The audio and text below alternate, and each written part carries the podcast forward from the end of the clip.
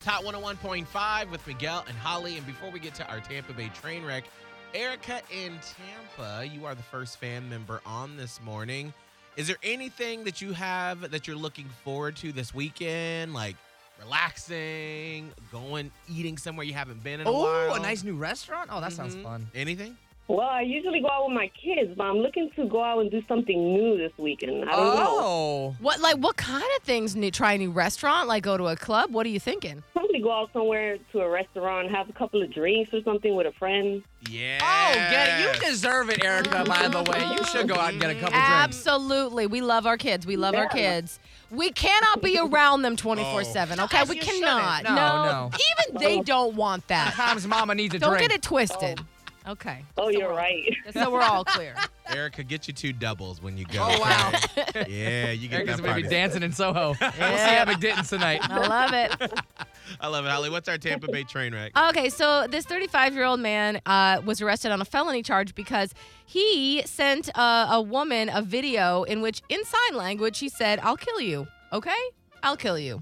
Why did he do this to this woman? Why did he threaten to kill her? What did she do to him? Before we get to your guest, Erica, Scott, what do you think? I'm thinking this was a work meeting, and so he probably like got shut off a Zoom or like kicked out of a Zoom meeting. So he sent his own video like, "Hey, do that again. I'll kill you." Mm. Erica, what do you think? I'm thinking maybe she he couldn't communicate with her. Maybe she couldn't sign or something, or maybe she signed something incorrectly. Oh, Oh, so he right. was offended. Okay. Yeah, okay. I'm going to guess that maybe she was a uh, like delivery, like Uber Eats or DoorDash or something. Oh. Okay. And then he tracked her down online, and then you were like, "You forgot my ranch." Oh, he. the- I'ma kill you. Forgotten Condiments. something. okay? I'm Okay. gonna kill you. Okay. Uh, I like your guesses. I do like your guesses. However, Erica's close because he was signing because that's the language he uses. Mm-hmm. So he that's why he had to sign that he was going to kill her. Why though? Because he thought she had taken his mail. Oh. I don't believe she That did. is a felony. I don't think she did though. Be- I- I think there was a mix up. But he thought she took his mail and then he threatened to kill her. I mean, that's such a harsh way of like asking or accusing someone you stole my mail. That's Yeah. going zero to 100 That real really- it's- quick. like you know. I don't think that really equates to that charge of like like maybe if you were expecting a package or something. Right. kill someone though over that. Yeah. Well, you, no.